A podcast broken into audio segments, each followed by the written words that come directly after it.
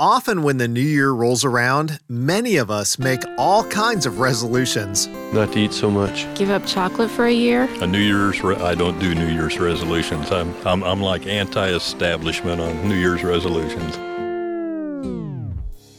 Well, back in the 1700s, there was a 19 year old kid named Jonathan who didn't shy away from resolutions. It wasn't a new year, these were just things that Jonathan Edwards wrote down in his journal and several of them had to do with his supreme purpose in life. Resolved never to do any manner of thing, whether in soul or body, but what tends to the glory of God. You don't necessarily have to write out your resolutions, but it is healthy for all of us to think through our reason for existing and how that affects our responses to life's problems. Resolved that I will do whatever I think to be most to the glory of God and resolve to do so whatever difficulties I meet with, no matter how many or how great those difficulties. So, fast forward a few centuries, and we find a pastor named Trent Griffith also talking about God and His glory. Everything I see points to Him, everything I experience points to Him. It's all for God's glory. I live my life to glorify God. I spend my money to glorify God. I save my money. I give my money to glorify God. I work. I go to school for the glory of God. I stay married. I stay loving. I stay changing and transformed, all for the glory of God. That's what's so glorious about God. Welcome to Resonate with Trent Griffith, Senior Pastor of Harvest Bible Chapel in Granger, Indiana. I'm Aaron Paulus. You were made for more than the mundane. Today's edition of Resonate hopes to drive that home. You were made for more. Last week, Pastor Trent talked about the fact that we were made to glorify God. He'll continue with that in just a moment. If you want to review any past Resonate programs, just head over to harvestgranger.org slash resonate and you can listen there. Today we're going to hear a few highlights from last week, then continue this message on the glory of God and how it ties into our purpose for existing. Here's Pastor Trent. We need to answer the question this morning what is the glory? Now, the word glory is an interesting word. It's a Hebrew word pronounced kabod. Have you experienced the kabod. The word means weight. Open your Bibles to Romans chapter 11, and we're going to look at it here in verses 33 through 36. Let me just read it. And this is the Apostle Paul. It's feeling the weight of the kabod. And he says, Oh, don't miss the O of the kabod. Oh, the depth of the riches and the wisdom and the knowledge of God. How unsearchable are his judgments and how inscrutable his ways. For who has known the mind of the Lord? Say, nobody. Or who has been his counselor? Nobody. Or who has given a gift to him that he might be repaid? Nobody. For from him and through him and to him are all things. To him be glory forever. Amen. Let's try to answer this question as best we can. What is the glory? What is the kabod? What is this weightiness? James MacDonald says it this way. He says, um, The glory of God is that uh, is what emanates from God. Think of it this way as wet is to water, as light is to bulb, as heat is to flame, glory is to God.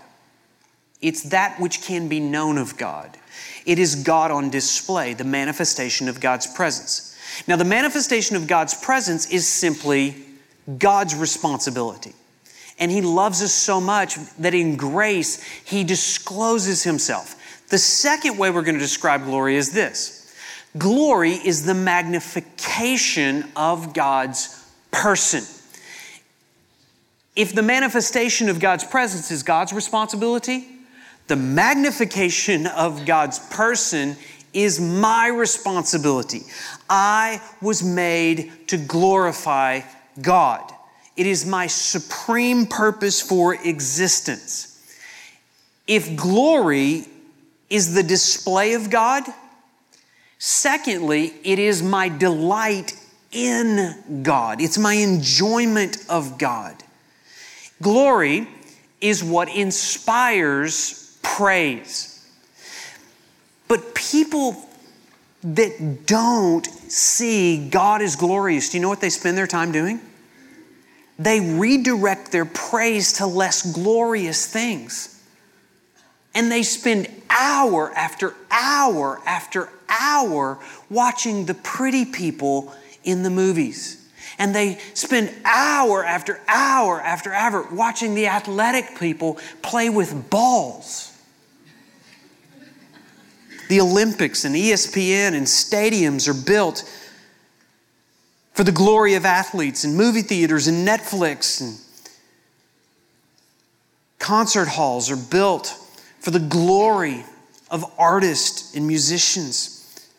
Universities and high schools and even elementary schools exist for the glory of education and intelligence, but the glory of God exceeds them all. He brings more of a sense of awe than the greatest achievements of man ever portrayed in a concert, a theater, or a stadium. Don't let your heart get trapped by what you think is glorious and miss the glory of God. Let it bring you to your knees. How glorious God is. Glory is a Christian's ultimate answer to the question, why? If I ask you, um, why did you get up in the morning? This answer always works for the glory of God. Why did you go to work today? Answer for the glory of God. Why did you go to school today, teenager? Crickets in the teenage section. It's like, I'm not quite sure the school exists. The correct answer is for the glory of God. Why does this church exist? For the glory of God. For the glory of God. That's why we do it.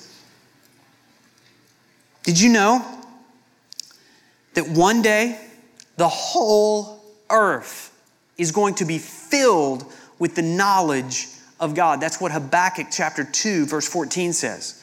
For all the earth will be filled with the knowledge of the glory of the Lord as the waters cover the sea.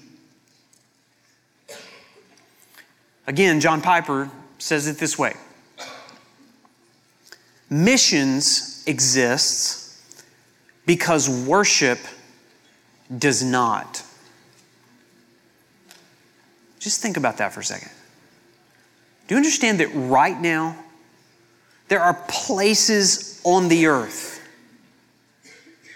that have no knowledge of the glory of the Lord? There are places where there is not glory going up to God. That's why missions exist. We have to go tell them how glorious our God is. Missions is not ultimate, Piper says. Worship is. And wherever you find weak worship, you find weak missions, weak giving to missions, weak obedience, weak passion. And so it is all about the knowledge of the glory of God getting to the ends of the earth so God can get from the people He created there that which He created them for the glory of God. What is glory? Let's put it this way sum it up as simply as I know how to. Glory is the revealed excellence, supremacy, and perfection of God. I don't, I don't know how to say it any simpler than that. The weight of God's excellence, the weight of God's supremacy in all things, and the weight of God's absolute moral perfection. And the more of the glory of God you see, the more you are changed under the weight of it. What is the glory? Here's another question. Let's try to answer that. Why should I glorify God? I think I can answer it this way because God is glorious. Let's go back here to Romans chapter 11, where we started. Look again in verse 33. What's the first word in verse 33 of Romans chapter 11? Oh. Do you know what is missing from so much of our worship? The oh. Either you will have an O in your worship or you will have a yawn. And whenever the O is missing, you lose the weight of the glory of God. Why should I glory in God? Because God is absolutely glorious. This is the Apostle Paul writing, and he's just finished the most incredible explanation of the sovereign purposes of God in salvation. And he comes to the conclusion, and it's as if he steps back and he just raises his hand and he shouts with all of his might, Oh, the depth of the riches. What is so glorious about God? Well, think about, think about the glory of God's riches. That means that God is supremely valuable, that God is to be treasured, not just studied but treasured above all. The fact that he has a glory in his riches means that he is worth more than anything it would ever cost you to love him, to follow him, to serve him, to obey him. He's worth all of it. He's worthy of your attention. He's worthy of your time. He's worthy of your talent. He's worthy of your money. He's worthy of your affirmation. He is worthy of your enjoyment. He is worthy of your worship above all other earthly treasure. Oh, the glory of God's riches. He goes on and says, Oh, the depth of the riches and the wisdom. Oh, the glory of God's wisdom. That means that God does whatever He pleases, and every decision God makes is wise. Every decision God makes is right. In fact, God is so wise in everything that He does that something more wise could not even be imagined or conceived other than what God has done. So, whenever you see God doing something that you don't understand or can't explain, you can be assured, if you have experienced His glory, that God has everything under control. Oh, the glory of God's wisdom. He goes on, the depth of his riches and wisdom and the knowledge of God. Oh, the glory of the knowledge of God. That means that his mind is more full of information in all the books, in all the libraries, in all of the world. He knows more than Siri, Alexa, and Google Home combined. God's mind is filled with more data then all of the information on all the servers in the cloud on the internet. What God knows makes all of that information look like a first grade reader. Oh, the glory of the knowledge of God. Not just macro knowledge, but micro knowledge. God knows you. God knows what troubles you. God knows what you care about. God knows what you can't figure out. God knows what you did last week. He knows what you're thinking about right now. He knows what's going to happen next month. So, why are you worrying? Because you are not living under the weight of the glory of God. Oh, the glory of the knowledge of God. God has never needed a counselor. That's what it goes on in verse 34 and says, Who has known the mind of the Lord? Who's been his counselor? God's never looked at a situation and said, Hmm, I'm going to have to get some advice. I, I have to bring in a consultant. Um, I, I just, I don't know what I'm going to do about that. It's been said many times before, but has it ever occurred to you that nothing's ever occurred to God? Oh, the glory of God's knowledge. How about the glory of God's judgments? He goes on and says that. How unsearchable are his judgments. God is the judge of what is right and wrong, true and false, good and evil. God is the absolute standard of moral excellence. God doesn't change his mind about his judgments. Whatever God judged to be true 5,000 years ago is still true today. He doesn't take opinion polls, he doesn't change his opinion upon anything based on what's going on on the earth. He never gets a better idea than he had the day before. He is constant, he is unchanging. Oh, the glory of God's judgments.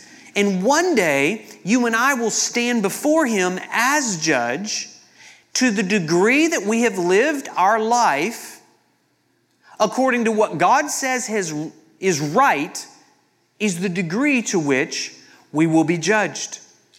And to the degree to which we have lived our life outside the boundaries of God's judgment, we will be judged. Oh, the glory of God's judgment changes the way that I live. And he goes on, he says, How inscrutable are his ways. Oh, the glory of God's eternal ways, his eternality. The ways of God have never changed. Oh, the glory of thinking about the fact that, that God never had a beginning. No one created God. God is the great uncaused cause of all things. He's not dependent upon anyone or anything else for his existence, and yet everything in existence is completely dependent upon God for their existence. And God will never have an end. He has no rival that will ever threaten his existence. He will never become extinct. And God will never get an upgrade. God is not improving. God is not developing. You cannot improve absolute perfection. He is eternally, forever perfect. Oh, the glory of God's eternality. We get down to the end in verse 35. It says, Who has given him a gift that he may be repaid? Uh, if you thought you were doing God a favor, like by being in church today, no. He's like, if I go to church, maybe God will treat me better this week. No. God doesn't owe you anything. And yet, you owe him everything. That's the glory of God's grace. At his very nature, he's a gracious God that loves to give good gifts to people. That's why in verse 36 it says, For from him. Everything I have comes from him. It all still belongs to him. God owes no one anything. He loves to give good gifts to bad people. He loves to love people. He loves to forgive people. He loves to give life and breath and thought and creativity to people who don't deserve any of them. Oh, the glory of God's grace. And then the glory of God's power. Again, verse 36 For from Him and then through Him. That's the display of God's power. Everything I need comes through Him. When you're running low on power, when you're running low on strength, when you're running low on the ability to resist temptation, do you know where you get the power to accomplish that? You get it through God. Everything you need comes through Him. And then the glory of God's purpose from Him and through Him and to Him are all things. God's purpose is that all things point to Him. Everything I see points to Him. Everything I experience points to Him. It's all for God's glory. I live my life to glorify God. I spend my money to glorify God. I save my money. I give my money to glorify God. I work. I go to school for the glory of God. I stay married. I stay loving. I stay changing and transformed all for the glory of God. That's what's so glorious about God. Now, that's good news and bad news. Here's the bad news Romans 3:23 tells us what sin is. Sin is falling short of the glory of God. All have sinned and fall short of the glory of God. You've got some glory. The truth of the matter is, we are all created in God's image. We all fall short of God's glory. God created us to be glorious, and yet we have such a lightweight understanding of His glory that we sin in many ways all through the day, all through our lives, because we don't treat God as glorious. That's what it means to fall short of the glory of God. And one day we'll stand before this glorious God and we'll have no excuse for why we fell short of the glory of God. That's bad news. Here's the good news Hebrews 1 3 says, He, speaking of Jesus, is the radiance of the glory of God and the exact imprint of his nature. There was one man who didn't fall short of the glory of God. He was the God man, Christ Jesus. John 1 14 says, We beheld his glory, the glory as of the only Son of God. Jesus was the radiance of the glory of God. If you want to see God, you have to see Jesus. He was the ultimate manifestation of the presence of God. He came to be one of us. He lived a life that was glorious because our life was so less glorious than God. And the truth of Scripture is this if you try to step into the presence of God to experience His glory without a shield, you will be incinerated. That's the story of the Bible. So you need a shield. You know what the shield is? It's Jesus. He is the mediator between a glorious God and an inglorious you because he is the radiance of the glory of God. Are you in Christ today? If you are in Christ, you have seen his glory. Now, let me ask you this question Why can some people sit and listen to a message like this and feel the weight of God's glory. And other people be checking Facebook on their phones and more impressed with the glory of whatever happening out there than what we just experienced here. Why can some people weep through a message like this and other people sleep through a message like this? The scripture tells us. It's in Second Corinthians chapter 3, actually chapter 4. It says this if our gospel is veiled, it is veiled to those who are perishing. You ever, it doesn't happen much anymore, but a, a bride at a wedding might wear a veil. And I, I, guess the idea is we don't want, we, we don't want to see in, her in all of her glory until it's that right moment where the veil comes up. oh, you're so beautiful, so glorious, right? Well, here's, here's what happens in a spiritual sense until you see Jesus Christ in all of his glory, it's as if you have a veil on. You can't quite see how glorious he is. If our gospel is veiled, it is veiled to those who are perishing. That's bad news. In their case, the God of this world, that's Satan, has blinded the minds of unbelievers to keep them from seeing the light of the gospel of the glory of Christ, who is the image of God. Do you know what's happening right now? As I've done my best to try to preach about the glory, Satan has been doing his best to keep you from seeing it. He's trying to blind you. He's trying to convince you it, God is not that glorious. There's so many other glorious things. Did you see the closing ceremonies? I mean, those are glorious things. That's what Satan's trying to do. That's why so much of that is filled with pagan religion. It's trying to divert your attention from the glory of God. Scripture goes on and says this For God has said, Let light shine out of the darkness. And He has shone in our hearts to give the light of the knowledge of the glory of God in the face of Jesus Christ. For those of us that know Christ, by His grace, He has come and turned the light switch on. and helped us to see how glorious He is and how awful our sin is in His presence. And it brings a weight to each one of us. Do you see it? Can you see it? Maybe for the first time, some of you have seen it today. You can't just walk away from it. You have to let the glory bring you to your knees until you repent of sin. You turn your life over to Christ and you say, God, from this moment on, I want to live for your glory. It was what I was made for. I was made for more than myself. Let me ask you to bow your heads and close your eyes. Would you just sit there for a moment under the weight of God's glory?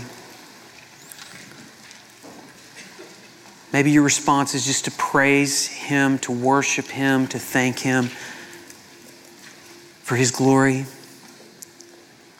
Maybe you need to turn right now from something that you've been giving your glory to.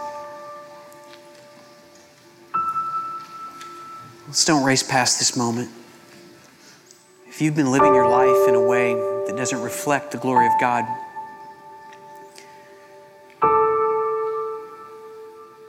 trust that God would open your eyes to see His worth, His value, and that you would treasure Him above all things. Lord Jesus, I pray that um, each of us would live our lives in view of your glory. Thank you for opening our eyes, the light that was shining in our, in our hearts. I pray that you would continue to show us more of your glory. God, change us, transform us under the weight of that glory. Thank you for your grace that shields us and even transforms us from one glory into another glory. Pray it in Jesus' name.